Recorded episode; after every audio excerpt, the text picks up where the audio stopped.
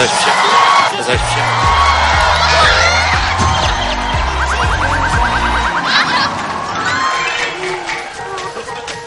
잘 사십시오. 반갑습니다. 잘 사십시오.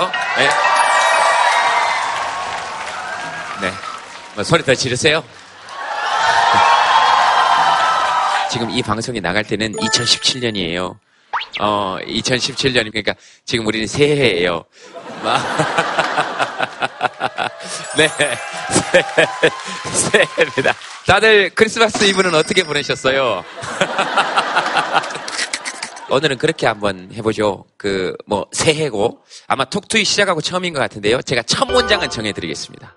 첫 문장은 자기 이름으로 하겠습니다. 자기한테 해주고 싶은 말 한번 적어봅시다.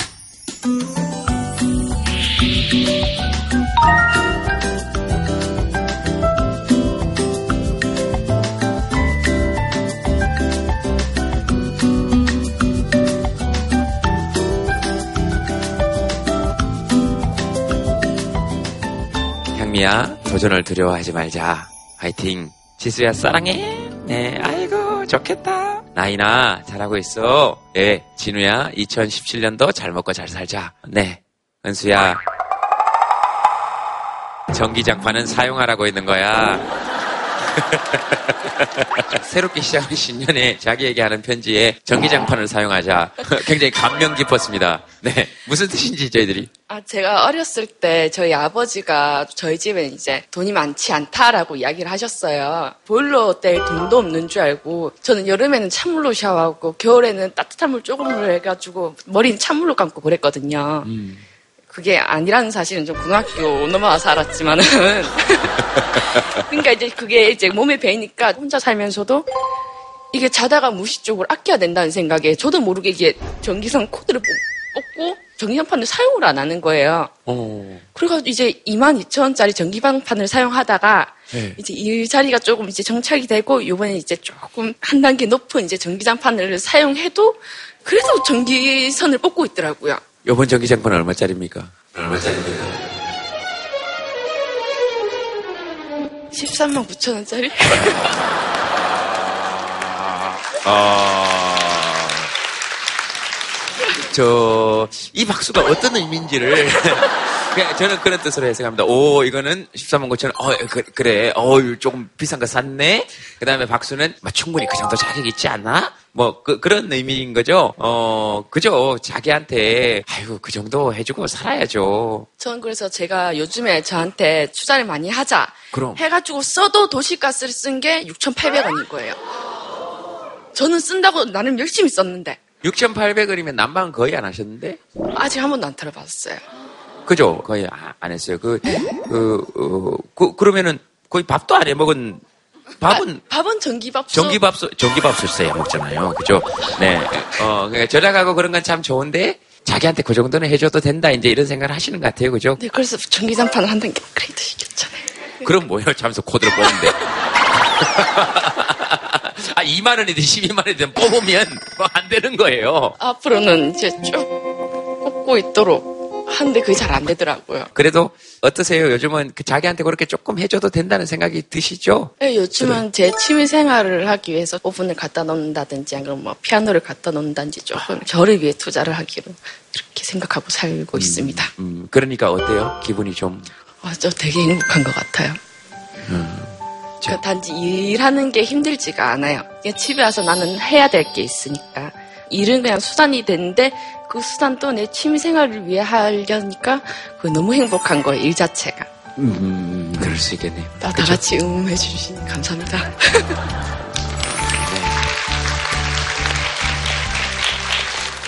감동적이네요. 그렇죠. 우리 왜 어떤 얘기했을 때 많은 사람들이 아, 어, 음, 아, 이, 그런 거 이렇게 확 전해져 올 때 자기가 지지받는 느낌은 정말 엄청 좋은 일이거든요. 그리고 아마 다른 분들도 지금 은수 씨 말씀 들으면서 그런 생각이 드셨던 것 같아요. 그 저번에 어느 명절에는 제가 누나들 다섯 명을 불렀어요. 원래는 내가 명절날마다 가족들하고 이렇게 나누는 돈 없어. 대신 그 돈 액수만큼 가서 누나 옷 사. 어, 다른 조카들 옷이나 남편 옷 사면 나 안 줘. 가! 흩어져. 그랬더니 제가 정해놓은 액수의 반도 못 쓰고 자꾸 영수증을 들고 와요. 그래서 아니, 다 사. 누나들 공장 다니면서 다 나 키웠잖아. 어. 누나들한테 이 정도 해줄 충분히 자격 있어. 다시 흩어져. 그랬더니 막 울면서 전부 다 옷을 이렇게 보고 다니더라고요. 이렇게 울면서. 애기 챙기고 남편 챙기고 또 남편도 아내 챙기고 애기 챙기고 하는 것도 중요한데 나를 챙겨주는 일이 필요한 거니까 어 그랬을 때 참 좋았다 이런 기억이 드는 일이 있으면 어 한번 해봤으면 좋겠습니다. 어, 은수 씨 마이크를 뒤로 뒤로 좀 넘겨주시겠습니까? 뒤로 뒤로 뒤로 뒤로. 네, 뭐 다른 분들 준비하시는 동안에 어 왜 왜 그 우시고 엄청 우시고 계셔가지고 어 누가 장판을 뽑으셨는지. 아, 아니 저는. 김제동 씨가 이제 방금 하신 말씀 때문에 음. 아 진짜 미치겠네. 아 저기 그 마이크를 코에 잡고 이렇게. 저는 이제 에, 장사를 되게 오래 하다가 못했던 것들이 되게 많았던 것 같아요. 아침 일찍부터 이제 밤 늦게까지 하는 장사여서 음. 애들한테도 너무 많이 이제 못해주고. 또 부모님한테도 가까이 있어도 챙겨주지 못했던 부분들이 시간이 없다라는 그런 핑계였던 것 같아요. 근데 이십오 년을 장사를 하다가 지금 음. 오월 달에 이제 접고 농사를 짓게 되니까 시간적 여유가 조금 많아지더라고요. 처음으로 이십오 년 만에 이제 가족끼리 제주도에 여행을 갔었어요. 음. 그래서 보냈던 것도 참 좋았는데 친정 엄마랑 아버지가 연세가 좀 있으신데 몸이 안 좋으셔서 지금은 두 분이랑 이렇게 시간을 많이 보낼 수 있는 거에 되게 집중을 하고 그렇게 하려고 되게 노력을 하고 있는데 그게 너무 너무 좋은 거예요 이제 함께 시간을 보내는. 예, 예, 예. 그래서 애들한테도 앞으로는 엄마도 엄마의 엄마 아빠를 위해서 남은 시간을 좀 보내고 싶다. 니들한테 조금 소홀해도 어, 조금 이해를 해달라고 그랬었어요. 그래서 지금 이제 딸이 제가 이 프로를 좋아한다 그래서 크리스마스 선물이라고 어, 해준 거래요 엄마한테. 어 그래서 실망하셔서 오셨구나. 너무... 이게, 이게 크리스마스 선물이라고. 아니에요. 그래서. 어떤 크리스마스 선물보다 어, 잊을 수 없는 정말 최고의 선물이고 아 이런 선물을 해주는 딸이 어디 있겠어요. 이쁘죠? 아니, 물론. 얼굴도 이쁘지만, 네. 마음이 더 예뻐요. 그래서, 네. 지금 참 행복하고, 아, 엄마, 아빠 건강하셔서 더 잘해드려야죠. 많이 얼굴 보고, 음. 가까이 있을 때, 그러고 싶고, 아, 건강하시고, 사랑합니다. 네, 알겠습니다. 네. 나로서의 시간이 생긴 거잖아요. 이십오 년 만에. 그래서 진짜 좋으셨겠다. 그런 생각이 듭니다. 아마 그게 엄마, 아빠를 위한 시간이기도 하지만, 온전히 본인만을 위한 또 시간이기도 하니까 그죠? 알겠습니다. 또 뭐 얘기하시고 싶으신 분 있으십니까? 예. 아까 얘기하신 거 듣고 그 엄마 입장에서 말하셨잖아요.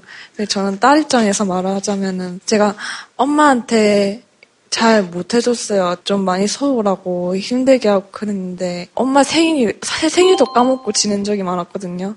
그래가지고 엄마한테 생일 선물을 하나 갖다 드렸는데. 그거를 아깝다고 안 쓰시는 거예요. 음. 그것도 또 마음도 또 아프고 그러는데 엄마가 맨날 돈 벌어가지고 저한테 용돈 주시고 그거 가지고 드리는 거니까 어떻게 보면은 엄마 돈으로 제가 엄마 선물을 산 것 같은 거예요. 그래가지고 알바한 돈으로 엄마한테 시계랑 케이크 이렇게 사드린 게 올해가 처음이었거든요. 저를 낳으신 분은 엄마니까 결국 저는 엄마고 엄마가 저라는 생각이 들어서 제가 저한테 잘한 일은 제가 엄마한테 선물해준 게 잘한 일 같아요. 네.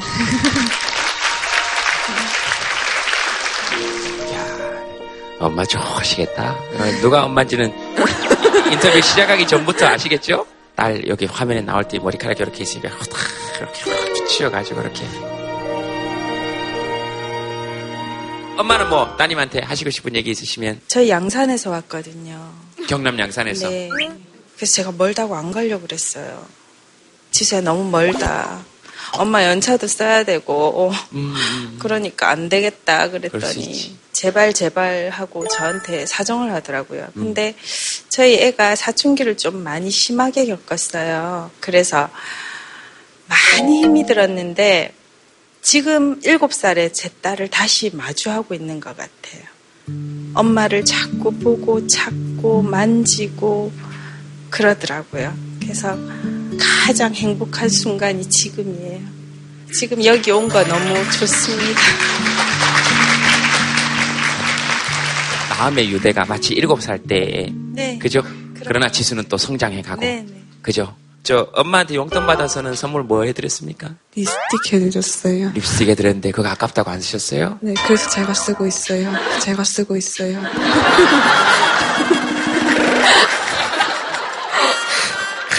예, 그럼요. 그렇게 써도 돼요. 왜냐면 엄마가 나고 나가 엄마니까 내 입술은 엄마 입술이고 엄마 입술도 내 입술이고 그러니까 내가 그렇게 바로 쓰면 되지 뭐. 그 시계는 엄마가 쓰, 썼어요? 지금은 겨울이라고 소매 때문에 안 보인다고 안 쓰고 계세요. 아, 보일 때 써야 되니까. 어, 의식이 뭐냐 그러면 이게 아유, 우리 딸이 그럴 때는 꼭 이렇게 손 들고 다니시는 분들 계세요. 이렇게 이렇게 해 가지고 이렇게. 어, 그래. 네? 예. 어, 이야기하고 있는 도중에 어, 어머님께서 급하게 손을 드셔서 이거 우리 딸이 해줬어요 라고 어, 맥락에 없는 얘기일 수도 있으나 손을 그렇게 한번 들어주세요. 네네 네. 자, 저 시계 지금 보이셨죠? 막내딸이 늦게 결혼을 했어요. 네. 그래서 신혼여행 갔다 오다가 사다 줬어요. 이 시계를. 네. 그래서 얘기하는 거예요. 아, 그러셨구나. 네, 저는 아직 이렇게 나이 먹었어도 애들이에요. 집에 시어머니가 계셔가지고 네. 이렇게 나온 것도 힘들었어요. 근데 막내딸이 이제 이걸 신청해줘가지고 한번 바람 좀 쐬라고 해가지고 나온 거예요. 시어머니가 지금 아흔여섯이세요. 근데 활동을 못 하셔요. 음, 외출 얼마 만에 하신 거예요, 어머니?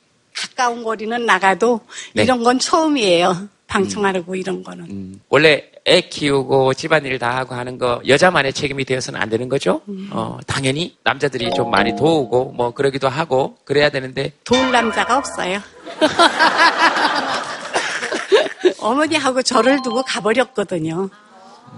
그래서 네. 한 이십 년째 이제 시어머니하고 사는 거예요, 둘이서. 근데 이제 손녀딸이 가까이 왔기 때문에 큰딸이. 그래서 이렇게 적적하진 않아요. 그 어머님을 위해서 뭔가 해, 어, 해주시고 계시는 건 뭐 어떤 게 아, 있을까요? 제가 이제 결혼한 지가 한 오십 년은 안 됐는데 시할머니, 시할아버지, 시어머니, 시아버지 막 이런 데로 왔거든요. 근데 이제는 다 돌아가 버렸어요. 그리고 어머니하고 둘이 사는데 이제 어머니가 꼼짝을 못 하시니까 내 시간이 많은 것 같아요. 그래도 집에서 책이라도 볼 수 있고 그러니까 괜찮아요. 네, 네. 고맙습니다. 네. 그러니까 어머니 표정, 말투 이런 것만 봐도 뭔가 이렇게 보살핌을 받는 느낌이죠. 우리가 막 보살핌을 받는 그런 느낌이어서 진짜 진짜 좋습니다. 뜬금없는 얘기 같지만 그 우리 헌법 삼십육 조 이 항에 보면 국가는 모성을 보호하기 위하여 노력해야 한다 이렇게 되어 있습니다. 누군가를 보살피고 아끼고 키워내고 하는 그 모든 것들을 남성 여성을 뛰어넘는 우주의 어머니성을 이야기하는 거거든요. 그런 그런 모성을 만나뵌 그런 느낌이에요. 어머님께 여러분 다시 한번 박수 부탁드리겠습니다. 감사합니다. 아, 잘 들었습니다. 자, 또 뭐 얘기하시고 싶으신 분 있으시면 네 이쪽 아 네 네 신분 있으시면. 네, 좀, 아, 네, 네, 네, 여기 드리겠습니다. 지금까지 손을 드시는 분은 있었지만, 옆구리를 찌르시는 분은 처음이었습니다. 아, 굉장히 많이 놀랐습니다. 아니, 네. 여기 오면 네. 엄마가 꼭 인터뷰하고 오라고 해서. 아, 그랬어요? 엄마의 네. 미션이에요? 네. 네. 제가 수능을 두 번을 봤단 말이에요. 음. 그래서 수능 보기 전까지 하고 싶은 것도 되게 많은데, 그런 거 다 참고 끝까지 잘 마무리해서 그게 올 한 해 제 자신한테 가장 고마운 것 같아요.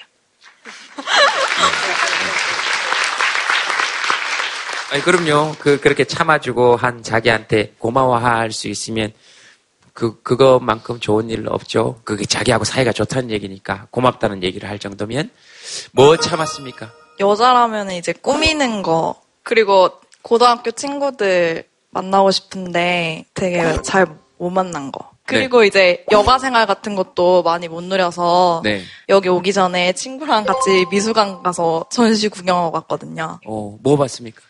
닉나이트. 닉나이트. 아...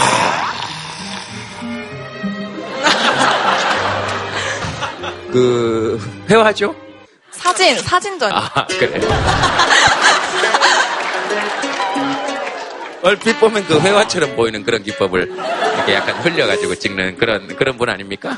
그래, 그렇다고 해라. 그리고 또 뭐 좋아합니까? 드라마랑 영화 같은 것도 많이 보고 싶었는데. 어, 네. 요즘 무슨 드라마 제일 많이 봅니까? 도깨비요. 요즘 뭐, 공유 씨가 아주 뭐, 야, 그 도깨비 공유가 나오냐 그랬더니 뒤에 분이, 아! 저도 보거든요. 아, 멋있죠. 남자가 키도 크고 그러니까. 실제로 봐도. 왜요? 아, 실제로 봤냐고요? 부러워서요. 뭐가요? 아니, 공유 실제 본 거 아니에요? 그, 그게 부러워요? 저한테 제일 부러운 게. 알았어요. 하고 싶은 거 하고, 닉나이트 좀 모시고. 도깨비 모시고, 예, 그렇게 여가 생활 하세요. 그리고 찌르기는 내 옆구리 찌르시고. 예, 또 뭐, 자기한테, 예, 저 보니까 뭐 좋더라 하시는 분 계시면. 저도 어차피 여성분하고 같이 비슷한 점이 네. 많은 것 같은데. 네. 올해 이제 군에서 이제 전역을 했는데 거기서 수능 공부를 하고 자기 자신하고의 싸움에서 이겨나가는 과정이 너무나 뜻깊었고 공부할 수 있는 이렇게 환경에 도움을 준 사람이 누군지 돌이켜보니까 저희 엄마였어요. 군에서는 아무래도 내가 원하는 시간만큼 공부를 하려 할 수 없었는데 전역하고 이제 한 달 정도의 시간이 있었는데 공부를 이렇게 할 수 있도록 지원해 주셨던 엄마에게 이제 감사의 마음을 전하고 싶습니다. 그리고 방청 신청을 할 때 사연에다가 초등학교 삼 학년 때 어떤 형이 김제동을 닮았다고 놀려가지고 그 울었던 거를 이제 사연에 적었더니 딱 당첨을 됐더라고요. 네, 엄마가 그 꼭 가서 말하라고 해가지고. 근데 여기 보니까 이제 김제동 씨를 이제 잘생겼다고 하는 사람들 많아가지고, 아, 나도 이제 살기 좋구나. 나 같은 얼굴도 이제.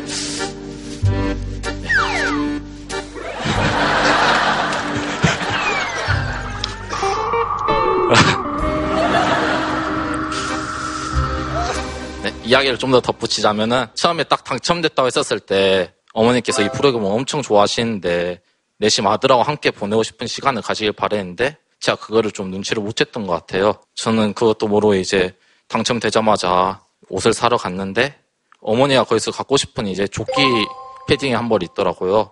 근데 아들 이제 티비 나온다고 옷 사줘야 된다고 그렇게 사주고 나니까 이제 정작 어머니께서 사실 돈이 없으셨나 봐요. 그 표정이 좀 많이 기억에 남고 좀 죄송합니다.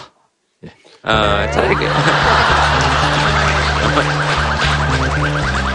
예쁘네요. 어, 그죠? 예, 예뻐요. 어머님은 이제 내심 당첨이 되면 아들이랑 올 거라고 생각했는데 누구랑 오신 겁니까, 오늘? 중고등학교 때 친구인 두 명 이제 함께 같이 왔습니다. 그 두 명이 친구인 줄은 제가 알겠어요. 왜냐면 이야기가 계속되는 동안 굉장히 죄책감에 시달리더라고요. 하나만 좀 여쭤보겠습니다. 초등학교 삼 학년 때. 네. 누군가 놀렸군요. 네, 정확히 기억합니다. 저는 그 당시에 김제동 씨가 누군지 몰라서 이제 인터넷 검색을 해봤어요. 검색해보고 울었습니다.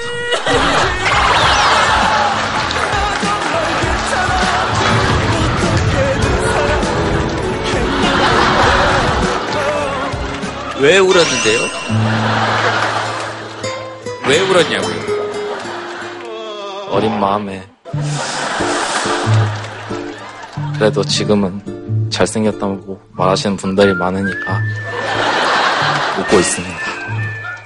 아니 근데 괜찮죠? 네, 당연히. 아, 알겠습니다. 잘 들었고 엄마한테 하시고 싶은 얘기 있으면 하세요. 네. 엄마 사준 옷하고 티비에 나왔어. 재밌게 봐 엄마.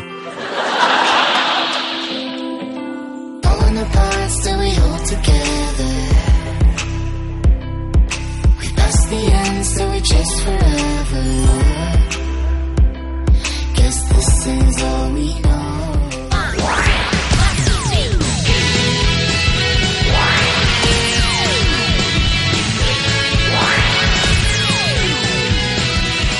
이동기 선생님 차가 많이 맡긴답니다. 어, 지금 얼마나 마음이 조마조마하실까요? 어머, 지금 여기 사람들이 와 있는데 내가 지금 어, 이따가 들어올 때 그 표정 관찰하시는 것도 되게 재밌을 겁니다. 한 분께서 늦었지만 우리끼리 또 얘기를 한번 해봅시다. 아시겠죠? 오늘 주제 공개하겠습니다. 오늘 주제는요, 승부입니다. 승부. 뭐 이기고 지고 이런 뜻이겠죠? 승부가? 이기고 진다. 이기고 진다. 네. 사실 승부 이게 지금 거의 우리 사회에서 굉장히 그죠? 되게 많은 논의가 이루어지고 있습니다. 지금 지금도 진행 중이니까요. 지금 제일 중요한 네. 진실을 밝히려는 사람과 진실을 숨기려고 하는 사람의 한판 네. 명승부가 펼쳐지는 과정. 과연 그 승부가 어떻게 귀결될지 정말 궁금합니다. 헌법재판소 지금 말씀하시는 거죠? 국회 법사위원장이 검사 역할을 하시는 거죠? 그렇게 구체적으로 말씀하시면요, 제가 모르고요. 네네네. 네, 청문회 보면서 가장 많이 들었던 말이 모릅니다. 네, 기억나지 않습니다. 알지 못합니다. 기억나지 않습니다. 잘 모릅니다. 제대로 이해하지 못했습니다. 아무리 잡혀봐도 기억이 잘 안 나는데 저는 기억을 못합니다. 저보다 공부를 더 잘했을 텐데 왜 이렇게 기억이 하나도 안 나고 왜 이렇게 아는 게 없을까? 똑똑하고 공부도 잘했던 사람이 보여줄 수 있는 게 고작 그것뿐인가 하고 생각이 들면서, 우리가 많은 경우 공부에 참 굉장히 중요한 승부를 걸고 거기에 따라서 기뻐하기도 하고 슬퍼하기도 하지만 참 인생은 길다. 그리고 길게 봐서 누가 더 잘 살고 누가 더 못 사는 건지는 꼭 공부하고 아무런 관련이 없다라는 생각을 어제 청문회 보면서 계속 많이 했고요. 뭐 짧은 관점에서 본 문제가 아니라 인생에서 좋은 승부는 정말 우리가 어쩌면 죽을 때 결정나는 것지도 모르죠. 근데 앞으로 우리 우리가 그 살고 배우는 방향이 어때야 되는지는, 아, 이 사람 진짜 많이 배웠구나, 잘 배웠다라고 얘기하는 기준은 이제 확실히 좀 바뀌어야 될 것 같아요. 청문회에 나와서 지금 나쁜 짓 한 사람은 모두 압도적으로 대졸자들이에요. 자, 어쨌든. 아, 선생님 소개해 주시죠. 네. 네, 안녕하십니까. 늦었습니다. 연세대학교에서 학생들과 공부하고 있는 이동규라고 합니다. 연세대학교에서 학생들과 공부하고 있는 이동규라고 합니다. 네, 네, 분위기가 좋네요, 오늘은. 네, 네. 그러나 좋은 전문가분들이 우리나라에 훨씬 더 많다는 것을, 네, 좋은 전문가분들이. 왜? 피디님 뭔가 사인을 보내주셨어요? 아, 제 안경에 뭔가 저기 스키어 차서 어, 잠깐 봤습니다. 아, 네, 네. 네. 지금 차가 막혀서 오면서 우셨나봐요. 아, 우는 건 아니고 오늘 주제가 승부인데 열심히 달리기와 승부를 하고 왔습니다. 아, 네. 알겠습니다. 알겠습니다. 동기 선생님은 승부하면 어떤 선생님 생각이 드십니까? 일단 그 승부하면은 승부욕이란 말이 먼저 떠오르고요. 승부욕 다음에 같이 오는 말이 경쟁심이 아닐까 생각을 하는데, 사실 경쟁 그러면 그냥 제가 생각할 때는 누군가 상대가 있는 그런 그 경기인 것 같고, 승부 같으면은 그냥 자기 자신이 대상일 수도 있기 때문에 승부 자체를 되게 중요하게 생각하는 그런 분들이 이제 승부욕인데, 이 두 가지가 어느 정도는 있어야지만 열정이 있고 또 성취가 있지만 또 지나치게 되면은 상당히 정신적으로 피폐할 수도 있다, 그렇게 생각이 됩니다. 날 지켜봐줘, 난 모르는 멋진 내 모습은 늘 가려졌던 거야. 이제 너에게 보여줄게. 쇼 끝은 없는 거야. 지금 순간만 있는 거야. 난 주인공인 거야. 세상이라는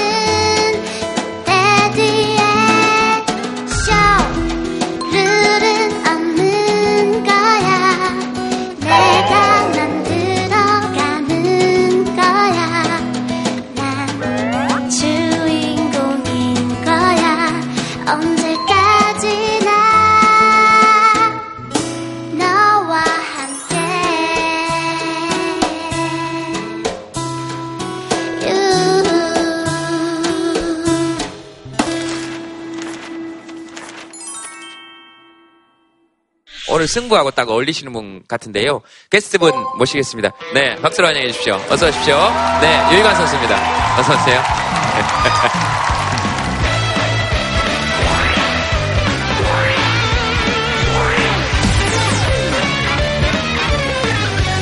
네, 안녕하세요. 두산베어스 투수 유희관입니다. 예, 연예인분들을 많이 기다리셨었는데, 네, 예, 제가 와서 너무 죄송합니다. 보통 그러면, 아니에요! 그러는데 아무도 그런 얘기 안 하시고. 어, 이렇게 솔직한 거죠, 우리가. 어, 솔직한 거죠. 요번에 상 받으셨더라고요? 예, 상 받았습니다. 무슨 상 받으셨죠? 네, 일구회 최고 투수상이라고요? 네. 네. 여기서 박수가 나와야 될 것 같은데. 예, 감사합니다. 제가 엠씨 볼까요? 네. 아니, 가만히 있어. 자. 아니, 창호 오빠가 엄청 기대했어요. 엄청 공, 척척 천천히 던지는 선수인데, 짱짱, 짱짱이라고. 천천히 가는 거예요. 아, 그래요? 짱짱이라고 들었는데. 엄청 그래서 막 두근두근 했어요, 오빠가. 등번호를 이십구번. 원래 몇 승 했습니까? 십오승. 스토커 아니에요? 이 양반이 지금 얼마나 소중한 사람인데 지금. 아, 예. 네, 갈 때 사진이라도 한번 네, 찍어요. 아까 찍었어요. 대기실에서. 큰일 났다. 이 양반 어떻게 하면 좋니? 오늘은 될 수 있으면 말수를 줄이고 가만히 있어요. 자, 알겠습니다. 제일 느린 커브를 몇 킬로미터 정도? 칠십사 킬로미터에 던졌어요. 그러니까 이게 이것도 지금 잘 안 오죠. 칠십사 킬로미터 그러니까 여기 계신 분들이 오 빠르다 이렇게 생각하시는데 유희관 선수 그러니까 시속 백 킬로미터 제한 구역에서 칠십사 킬로미터로 달린다고 생각하시면 됩니다. 그래서 경찰이 단속을 못 합니다. 너무 느려서. 그렇게 설명하면 좀 편하겠네요. 그러니까 예를 들면 뭐 이승엽 선수 같은 경우에 이렇게 이게 타이밍을 맞춰서 이렇게 백오십 킬로미터 이런 데 타이밍을 맞춰 놨다가 이렇게 다리 들어서 이렇게 뛰었는데 공이 아직 안 온 거죠. 돌리면 공이 여기 와 있는 거예요. 뭐 그런 그런 느낌. 네, 정확하게 말씀하신 것 같아요.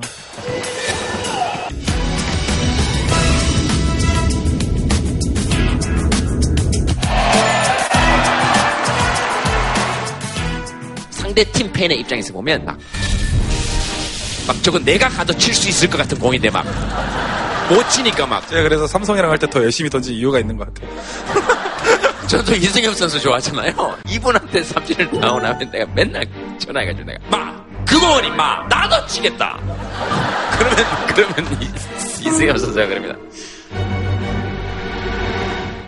이승엽 선수가 그럽니다. 형 정말 공이 안 와요. 정말 공이 안 온대. 여기 있으면 와야 치는데 공이 안 온대. 진짜 미운 선수거든요. 그래서 설명하는데 시간이 좀 오래 걸렸습니다. 어쨌든 오늘 저 사연 얘기할 거니까 네. 그냥 앉아서 네. 느릿느릿 이야기하다가 가요. 알겠습니다. 네. 자, 알겠습니다. 어, 희관 씨 나오셨으니까요. 사연 뭐 하나 뭐 보시겠습니까? 하나 골라보시죠. 희관 씨가 보시고 싶은 사연. 희관 씨가 보시고 싶은 사연. 여기 앞에도 나와요. 앞에도. 앞에 나와요. 네, 네. 앞에도 나와요. 저 귀엽지 않아요? 떠글떠글하게. 아무래도 운동선수니까 네네. 네 마지막 사연인 B급 인생 축구선수의 마지막 승부. 저는 초등학교 사학년 때 처음 축구를 시작했어요. 초등학교 때는 이제 처음 축구를 시작을 하고 되게 못하는 선수여서 항상 전반전만 뛰는 반쪽 선수였고요. 예, 중학교 진학해서도 존재감이 네, 없었던 선수, 선수였습니다. 그리고 이제 고등학교 진학해서는 밤낮 가리지 않고 그냥 운동만 음. 계속 했었는데 좋은 기회가 있어서 대학교를 가게 됐는데 부상당하고 수술하고 이제 그 기간이 되게 길어지다 보니까 방황을 되게 길게 했었어요. 그러다 보니까 기존에 갔던 대학교에서도 이제 제가 갈 수 없게 됐고 네. 그렇게 해서 대학만 지금 세 번째 옮겼는데 제가 이제 대학교에서 축구를 할 수 있는 시간이 일 년도 채 남지 않았어요. 이제 더 뛰고 싶어도 일 년이 지나고 나서 저는 취업을 못했을 때, 네, 저는 이제 다 내려놓고 군대를 가거나 다른 일을 시작을 해야 되는지 제 동기들 보면 다 이제 K리그나 이제 외국에서 뛰고 있는 선수들이 되게 되게 많은데 그 친구들을 보면 부모님한테나 가족한테 되게 효도하고 돈도 이제 벌고 이제 좀 이름을 날리고 있는데 제 그 모습을 보니까 이제 아 나는 아니구나 생각이 들기도 하고 동기들 볼 때마다 나는 아니구나 이런 생각이 들어요. 네, 왜냐면 저는 초, 중, 고등학교 그리고 대학교에서도 스카우트 제의가 와서 갔던 적이 제 기억으로는 없었던 것 같습니다. 음. 네, 그래서 축구 말고 뭐 다른 거 해보고 싶은 거는? 다른 생각을 해봤는데도 좀 아쉬움이 되게 많이 남더라고요. 그렇, 그렇겠죠, 당연히. 네. 어리석은 질문일 수 있습니다. 축구할 때 좋습니까? 네, 아직까지는 좋습니다. 아, 어떨 때 제일 좋습니까? 어떤 순간이? 아무래도 경기장 들어갈 때가 제일 설레죠. 네, 행복하고. 행복하고. 네. 음. 포지션은? 원래 수비수였는데 대학교 오고 나서 이제 최전방 공격수로 바뀌었습니다. 빠르셨나 보다. 네, 그게 말을 빠지려했어요. 오늘 누구랑 오셨습니까? 동생이랑 어머니랑 친구요. 동생이랑 엄마는 이해가 되는데 친구는 왜 여기를? 아, 친구는 여기 너무 오고 싶어 해서 네. 네, 같이 왔습니다. 아, 그래요? 친구분 어때요? 친구 얘기 들으면서 그냥 드는 생각은? 정말 오래 같이 한 친구인데 네. 정말 열심히 합니다. 그래서 잘 됐으면 좋겠다는 마음이 큽니다. 혹시 감독님이십니까? 지금 말씀은 지금 말씀이 아니고 어 근데 그 경기를 오래 같이 한 감독님께서 마치 프로구단에 추천사 하시듯이 감독님처럼 아주 좋아요. 어떤 친구입니까? 정말 열심히 한 친구입니다. 열심히 하는 친구가 그게 무슨 말입니까? 매사에 매사 열심히 하고 운동도 열심히 하고 친구 관계도 열심히 하는 그런 그런 친구입니다. 저 죄송하지만 지금 생활 기록부 쓰십니까? 그게 아니고 이 친구의 장점은 어떤 게 있을까요? 이 친구는 되게 빠릅니다. 그리고 의지가 강하고 예, 라면도 안 먹고 술도 안 먹고 치킨도 안 먹고 어, 어. 남들 다 술 먹고 치킨 먹을 때 물만 마시는 독한 친구입니다. 그런 걸 보면서 어떤 느낌을 가졌습니까? 독하다 이런 느낌을 가졌습니까? 독한 마음을 가지면서 치킨을 먹었습니다. 친구 입장에서 봤을 때는 원준 씨가 어떤 선택을 했으면 좋겠습니까? 저는 하고 싶은 거 계속 했으면 좋겠습니다.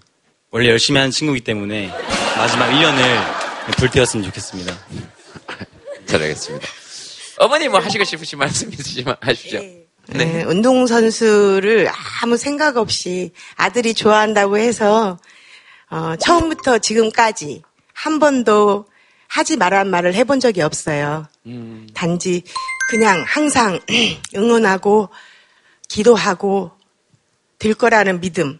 근데 그런 거를 한 번도 실망시키지 않는 아들이었습니다.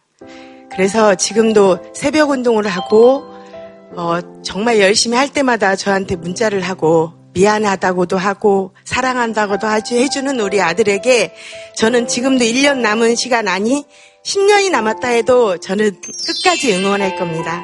아들아 사랑해. 아이고 네. 알겠습니다. 우와. 여동생은 또 왜, 왜 울어요? 왜? 왜? 아, 엄마가 말한 게 너무 감동적이어가지고. 그래, 그런 오빠예요. 그럼. 저 말이면 되지. 그런 오빠다. 어렸을 때부터 엄마 아빠가 오빠 이렇게 많이 따라다니라고 혼자 있었던 적이 많았는데 오빠는 그게 너무 미안해서 더 열심히 해줬던 것 같아요. 여동생한테도 좀 미안했구나 오빠가? 네. 어, 그 싸운 것밖에 사실 기억이 잘 나긴 하는데 어렸을 때는 많이 이렇게 싸웠는데 이제 크면서 옛날에 싸운 것들 때문에 더 정이 들어가지고 훨씬 더 잘해주고 많이 맞았거든요 제가. 그래가지고 그런 거 미안했는지 더 잘해주는 것 같습니다. 많이 맞았군요. 네, 많이 맞았어요. 준영 씨 뭐 하고 싶은 얘기 있으면 하세요. 부모님이 저 경기를 보러 막 이제 막 경주, 부산, 대구 막 이렇게 따라다니시니까 혼자 있는 시간이 되게 많아서 외로워요. 근데 동생이 저한테 했던 말이 부모님이 나 이렇게 냅두고 오빠 따라, 따라다니는 거 내가 희생할 테니까 오빠 꼭 성공하라고. 근데 그 말을 꼭 지키고 싶어요. 네. 그 성공을 응원하는데 오빠로서 또 아들로서 또는 친구로서 한 사람의 인간으로서 이미 성공하신 것 같다라는 느낌은 굉장히 강하게 듭니다. 굉장히 어려운 시절을 많이 오래 겪었거든요. 이군에서 무명 생활도 오래 겪었고, 그죠? 한 육 년 정도 있었던 것 같아요. 예, 군대까지 포함해서. 제가 어렸을 때부터 누구나 해오던 게 같은 운동이고 야구인데 왜 남들보다 부족할까 이런 생각을 뭐 좌절을 많이 했던 것 같고요. 그렇게 좌절을 했다면 제가 지금 뭐 여기까지 오는데 좀 어려움이 있었을 것 같고, 항상 긍정적으로 잘할 수 있다 그런 마음가짐으로 했던 게 지금 이 자리에 오기까지 조금이나마 보탬이 되지 않았나 그렇게 생각하고 음. 있습니다. 네. 빠른 공을 던지는 투수들이 대세인 프로야구잖아요. 좀 불안감 같은 거는 주위에서도 기대가 많잖아요. 또 네. 운동을 시작했고 나도 다른 친구들처럼 성공해야 된다는 그런 압박감이 있는데, 사람이라면 누구나 장점이 있기 때문에 음. 그런 스피드를 제가 빠르게 해, 하려고 했다면 장점까지 잃어버렸을 것 같아요. 그걸 과감하게 버리고 남들보다 그 장점을 좀 뛰어나게 하자라고 생각했던 게, 두 마리 토끼를 안 잡고 한 마리라도 잘 잡자고 한 게 좀 돋보이는 계기가 되지 않았나 생각하고 있습니다. 네. 이렇게 힘들 때 훈련할 때 뭐 했습니까? 영화 같은 데 보면 그런 거 많이 나오니까 막 이렇게 야구선수들 힘들면 막 뒤에 가서 혼자 막 공 던지면서 막, 막 이런 거 막 이런 거 나오잖아요. 혹시 진짜 실제로 그런가 해서. 힘들면 쉬어야죠. 네, 힘들면 쉬고 내일을 준비했던 것 같습니다. 네, 자야죠. 네, 영화는 조금 다르군요. 자야, 자야죠. 네, 힘들면 자야죠. 맞습니다. 힘들면 자는 거지 뭐. 쌤은 뭐 들으시면서 그냥. 관계가 참 부럽다는 생각 많이 했습니다. 저런 그렇죠. 어머니, 저런 여동생, 저런 친구가 있으면 뭐 인생에서 뭐가 두려울까 싶은 다 갖춘 분이네요. 네, 들으면서 되게 행복한 사람, 되게 행복한 사람이다 이런 느낌 많이 받았어요. 그 물론 힘든 것도 있겠지만 행복한 사람이다 하는 사람. 왜냐하면 친구 엄마랑 친구 여동생이랑 친구 여동생한테 특별한 감정이 있지 않는 이상 그렇게 오기는 좀 힘들거든요, 사실.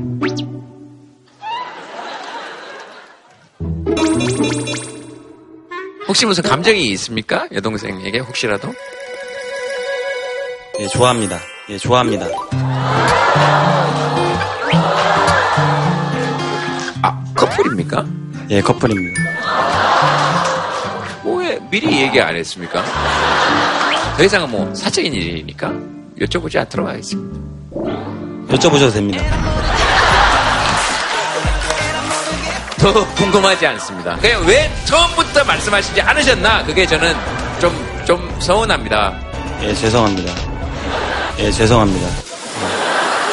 네, 잘하겠습니다. 아, 그러셨구나, 역시. 자, 다음 사연 나눠보도록 하겠습니다. 어쨌든. 그 전에 네. 한 가지 좀 말씀 좀 아, 예, 예, 맞다, 맞다. 네, 선생님 늦게 아, 왔다고 제가 말씀을 안 시켰네요. 네. 죄송합니다. 아니, 뭐, 네. 그보다 제가 그 제목을 봤을 때의 그 B급 인생이라는 말이 마음에 많이 남아서, 객관적인 어떤 사람들의 기준에서 봤을 때는 B급 선수일지는 모르지만, 그것이 B급 인생은 아니라고 생각합니다. 그 결과 자체가 축구에서의 어떤 명성만으로 인생의 A급, B급 결정되는 건 아니라는 걸 말씀을 드리고, 충분히 A급 인생을 사실 수 있을 거라고 생각합니다.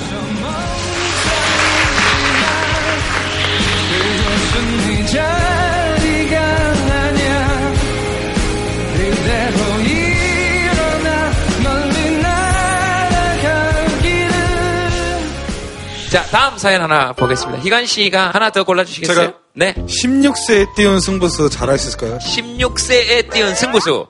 네, 잘할 수 있을까요? 네. 십육 세면 중삼. 십육 세에 승부수를 보통 띄우나? 승부수 이런 생각도 잘 안 했는데. 어딨어요? 안녕하세요. 열여섯 살 네. 현정음이라고 합니다. 고등학교 원서 넣느라고 되게 바쁜 시기잖아요. 근데 남들 인문계 가는데 저는 특성화고를 선택했거든요. 인문계 가서는 어 일, 이 등급 해서도 대학 가기 어렵고 가서도 대학 가기 되게 힘들잖아요. 대학 나와도 취업하기 힘들고, 그래서 조금 남들과는 다르게 취업을 목표로 하는 특성화인 상업고등학교를 가게 됐는데, 이제 주변에서 막 친구들이나 어른들이 하시는 말씀이 상고 가서 이렇게 위에서 잘 못하거나 그러면 인문계 가서 못하는 것보다 쓸모없다고 막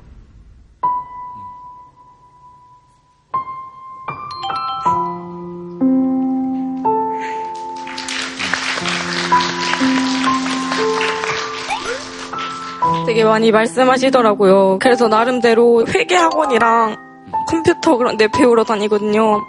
근데 막 가서도 제대로 못하면 아무것도 아니다라고 말하시는 분들도 많고, 그게 되게 저는 스트레스 받았거든요. 음.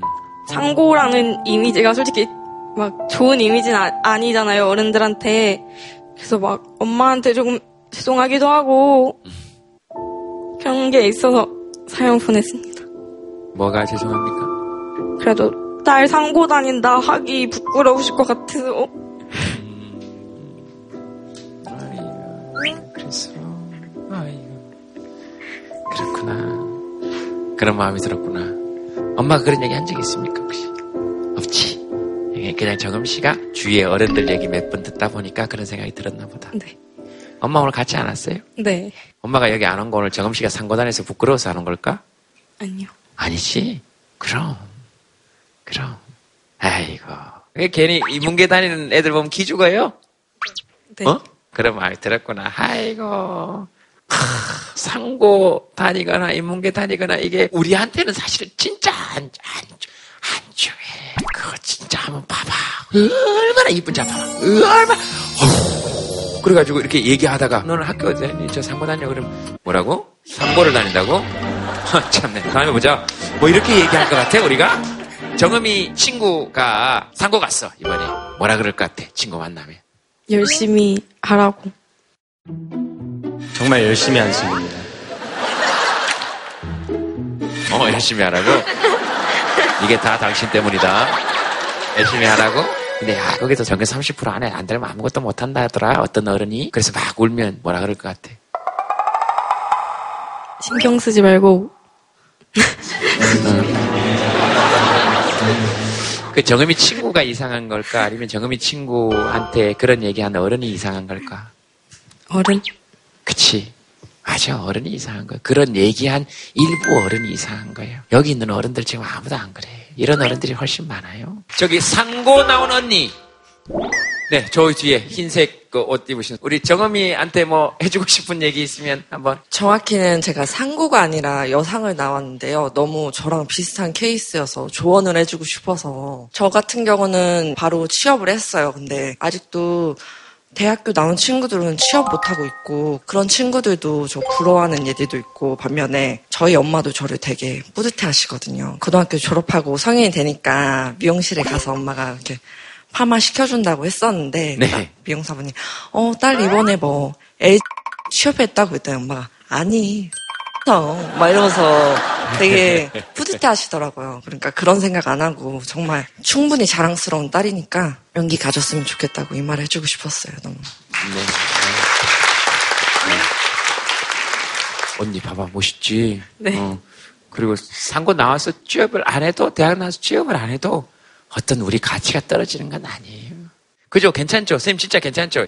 제가 이제 대학에서 학생들을 가르치고 있지만 대학에 왜 와야 하는지 모르는 채 대학에 오는 학생들이 너무 많아요. 왜냐면 우리는 중학교 때 공부를 왜 열심히 하느냐? 좋은 고등학교 가기 위해서. 고등학교 때 공부를 왜 열심히 하느냐? 좋은 대학교 가기 위해서. 대학교 때 왜 공부하냐? 좋은 데 취직하려고.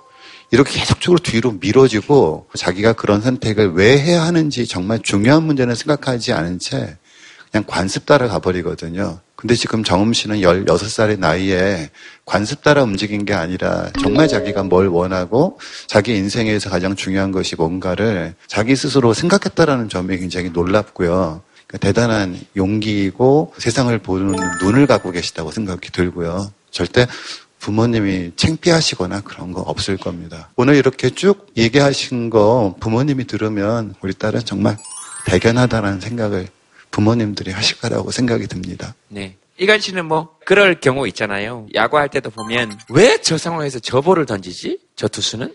진짜 그런 얘기 많이 들으실 거 아니에요. 그죠? 네, 많이 듣습니다. 그런 선택을 내릴 때 잘못된 선택인가 잘한 선택인가 할 때 그때 자기를 가장 확신시켜주는 건 뭐 어떤 게 있을까요? 일단 뭐 자신감이 가장 중요한 것 같고, 뭐 그것도 다 과정이라고 생각해요. 어떻게 보면 그게 그 공을 던졌을 때 결과론적으로만 보니까 사람들이 그런 결과만 보지 말고 그걸 하기 위해 과정도 또 중요하다는 걸 생각했으면 하는 바람입니다. 네. 네. 그러니까 요, 요런 과정 있죠? 얼마나 소중한 순간인데 고민하고 정음이가 그런 선택한 거면 그 선택은 옳은 거예요. 열여섯 살 때 저렇게 인생을 생각하고 진심으로 내가 어떻게 해야 될지를 진심으로 고민하고 있는 저 아이가 너무, 저는 너무 감동을 받았고 눈물이 날 정도로 너무 잘하고 있는데 그렇게 상처 준 어른들이 갑자기 너무 미워지네요. 너무 잘하고 있는 것 같아요. 그쵸? 네.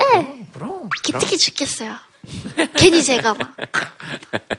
아, 나도 너 보면 그래. 알겠어. 우리 저기 교복 입고 왔으니까 또래일 수 있는데 하고 싶은 얘기 있어요? 혹시? 제 친구들도 특목고 가고 농구? 뭐 이런 음. 그런 쪽으로 간 친구들이 많은데 쟤네는 공부 못하니까 그런 고등학교 간다라고 생각하는 사람들이 많고 사람들이 그렇게 말하니까 본인들도 그렇게 생각하는 경우가 많아요. 근데 저는 그거는 아니라고 말씀드리고 싶어요. 저는 일반고를 다니고 있지만 저의 미래에 대한 선택에 맞는 게 일반고기 때문에 일반고를 선택한 거거든요. 그러니까 저 친구가 하고 싶은 게 하고 싶은 일과 상고가 정말 맞는다면 그게 가장 최선의 선택일 수 있을 거라고 생각을 해요. 그리고 어느 고등학교에 가서 어떤 노력을 하든지 그 노력이 가치가 변한다. 쟤는 상고 나왔으니까는 뭐 공부 조금만 해도 다 잘할 수 있는 거 아니야? 그건 아니라고 생각을 해요. 왜냐면은 상고에서 일 등할 애는 어디 가서든 일 등하게 되어 있고 상고 가서도 성공하는 사람은 어디 가든 성공하게 되어 있다고 생각하거든요. 어, 아, 좀 떨리, 떨려서 말을 못하겠는데, 그러니까 아, 말을 못한 게 이 정도예요? 그러니까 만약에 저 친구가 그 선택에 대해서 후회해도 상관은 없지만 후회하지 않을 거라고 확신했다면 지금이 최선의 선택이고 가장 올바른 선택이지 않을까. 누구가 누구의 조언 필요 없는 최고의 선택이지 않을까 그렇게 생각합니다. 네.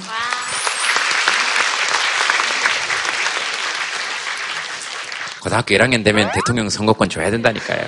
투표권 줘야 됩니다. 알겠습니다. 잘 들었습니다. 뭐 덧붙이지 않겠습니다. 그 투자의 귀재인 워렌 버핏이 그런 말을 했었어요. 사람들이 모두 어떤 걸 욕심을 낼 때는 오히려 두려워하고 사람들이 다들 좀 두려워하고 이럴 때는 오히려 거꾸로 욕심을 내라. 왜냐하면 그 파이 자체가 늘 제한된 그 속에서 어떤 거를 하게 된다면 확률 자체가 낮아지지만 오히려 생각의 그 지평 자체를 넓히면 그 이후에 어떻게 하느냐가 훨씬 더 중요한 게 아닐까. 지금까지는 사실 보면 어 하나의 어떤 공식처럼 정해진 인문계를 가고 그다음에 대학을 가고 어떤 특정한 기업을 가고 이런 공식이었지만 생각해보면 많은 사람들이 다 그런 방향을 갈 거 아닙니까? 그러면 상당히 경쟁률도 훨씬 더 높고 그중에서 성공할 수 있는 확률이 훨씬 더 어떻게 보면 더 낮을 수도 있어요. 상대적으로. 지금 그 시점에 그런 생각을 하, 한다는 것 자체가 제 생각에는 충분히 성공할 수 있는 자질이 있다고 생각이 됩니다.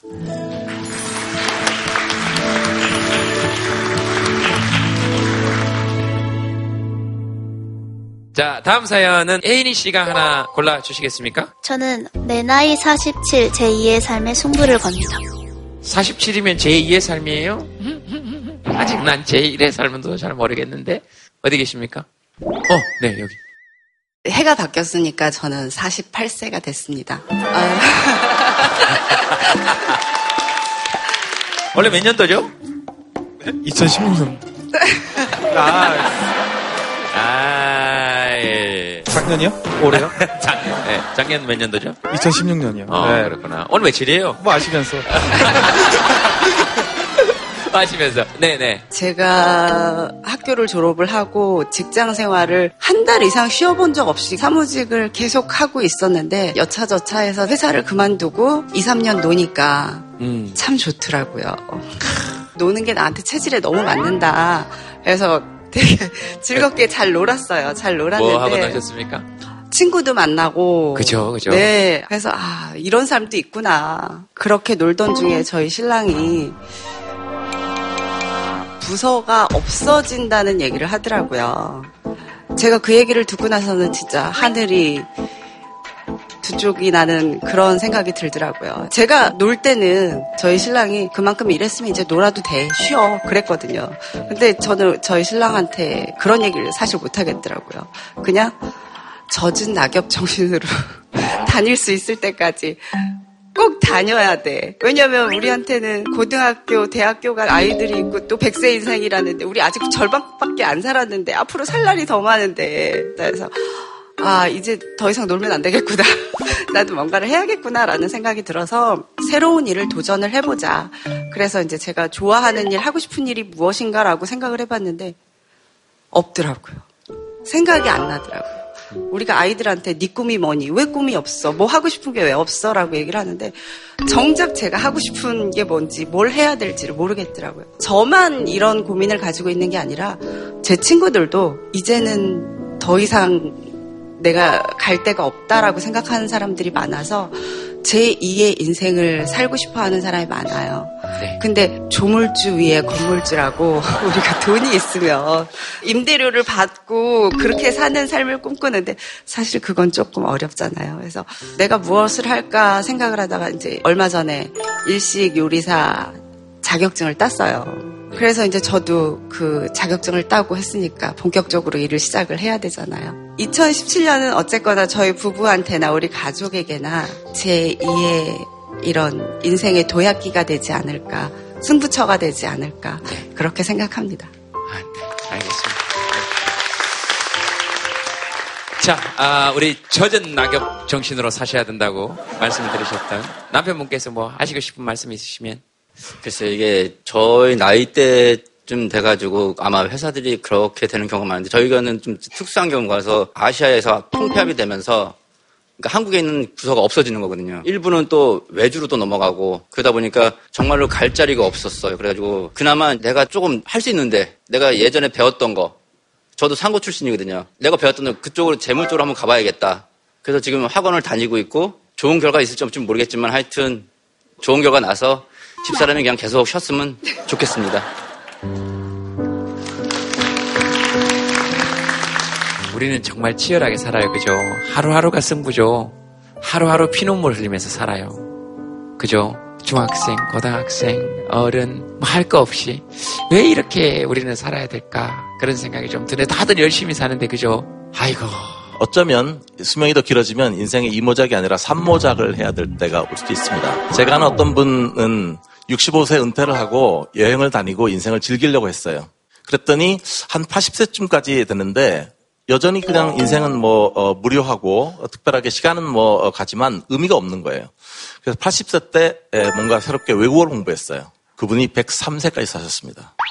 팔십 세에서 백삼 세까지 그 외국어를 공부하셔서 사회 봉사를 하셨어요. 뭔가 인생에서 뭔가 내가 어떤 일을 열심히 했을 때 그 다음에 오는 것들을 한 번쯤 다시 이렇게 검토를 해보고 그 안에서 뭔가 아, 바꿀 수 있는 것이 있는지 생각해보는 시간이 필요한 것 같아요.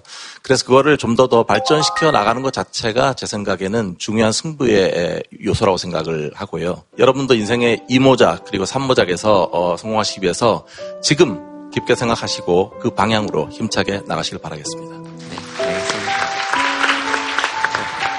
저 뒤에 손 흔드시는 분, 저분은 뭐 오늘 마이크 안 주시면 저, 좀 이따 촛불 드시겠다. 네.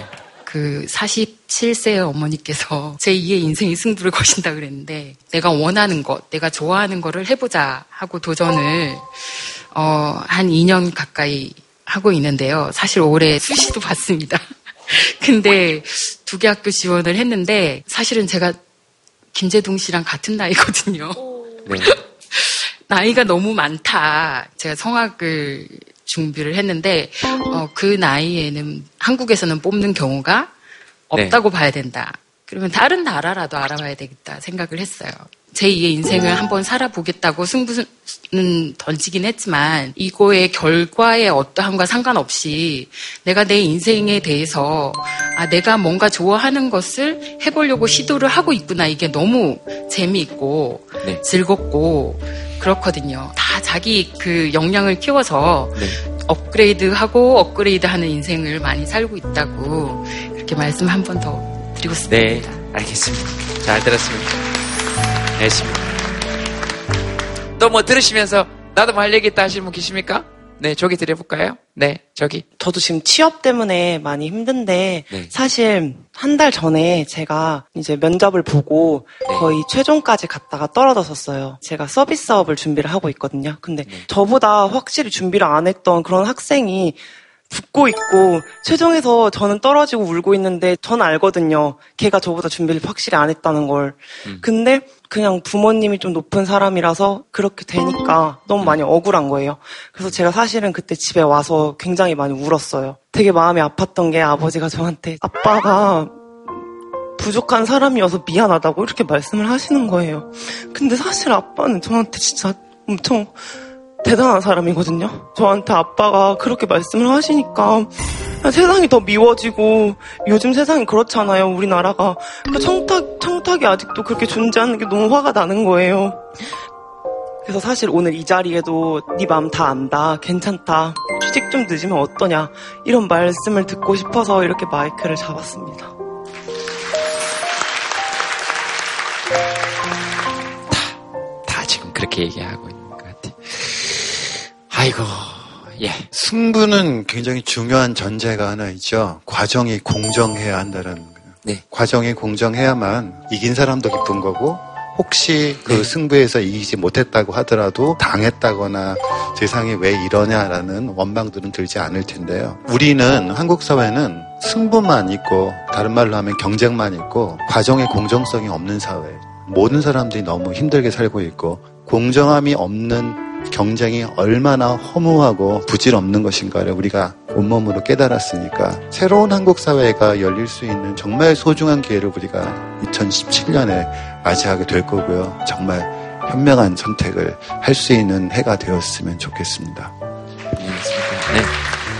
그럼 이거 공정해야 재밌지, 그죠? 딴 팀 투수는 볼 다섯 개 던져도 막 괜찮고 이러면 그거 야구할 맛 안 날 거 아니에요, 그죠? 예, 재미없죠. 예. 그러니까 적어도 최소한의, 최소한의 룰은 보장되어야 우리도 뭔가 좀 일할, 할 맛이 나지, 그죠? 맞아요. 그러니까.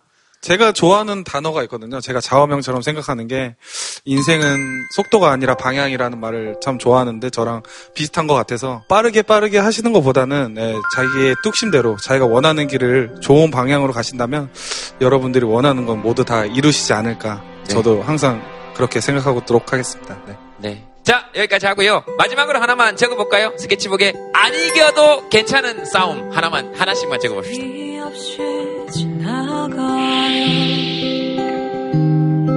두려움 뿐이지만 돌아갈 수 없다는 것. 남편이랑 부부싸움, 졸음과의 싸움에서는 지는 게 맞는 것 같아요. 맞아요. 그땐 재워줘야 돼요. 어, 어, 저 말씀은 굉장히 멋있습니다. 마치 어, 장군님 말투 같아요. 저 보세요. 어, 어머님께서 이렇게 쓰셨습니다. 아, 여기 한번 비춰보세요. 이제 남편에게 져줄까? 그동안 고생했어요. 한 번도 진 적이 없다는 어떤 승자의 선언 같은, 아, 굉장한 어떤 느낌이 오지 않습니까? 아, 남편이 너무 열심히 살아줘서 고마워요. 예, 스스로 공부 열심히 잘하게 키워주고 가족 생활에도 열심히 해줘서 고맙습니다. 그래서 애 아빠한테 너무 고맙다고 생각해요. 어떻게 키워주셨어요? 저 학원 같은 거 안 보내고, 예, 스스로 공부하게끔, 대학도 혼자 잘하게 했어요. 혼자 잘하게 했어요. 아, 참. 그냥 이제 방목했습니다. 방목. 그 자기 자리를 그냥 잘 찾아가더라고요. 예. 그 단데 뭐. 아내가 계속 얘기하니까 짧게 해요. 짧게 해요. 짧게 해요. 계속 그러시고. 알겠습니다. 희관 씨 뭐 있을까요? 뭐 자선 경기 같은 거나 이런 거는. 그치, 그치, 예, 그치. 좋은 일을 위해서 다 같이 모이는 거니까. 음. 예, 그때는 승패 상관없이 모두 즐기는 그런 경기가 많이 되는 것 같습니다. 네. 음, 음. 네. 그럴 때 좋죠. 아이들한테 이렇게 왜 가끔씩 도, 공 던져줄 때 있잖아요. 네. 애기들한테 네. 기념으로. 이관 씨 공 빵빵 치면 기분 안 좋아요? 그때 기분 좋죠? 네, 기분 좋습니다. 그러니까 그런 경기들 많아졌으면 좋겠다는 것이. 승부에 관계없는. 이천십칠 년 새해고 하니까 기운 같은 걸 좀 던져주는 의미에서, 어, 투구 포함으로 이렇게 공 던지는 포함을 한 번만 좀 부탁드려도 될까요? 아, 혹시 네. 괜찮으면? 아, 뒤태가 나와야죠. 그게 핵심입니다.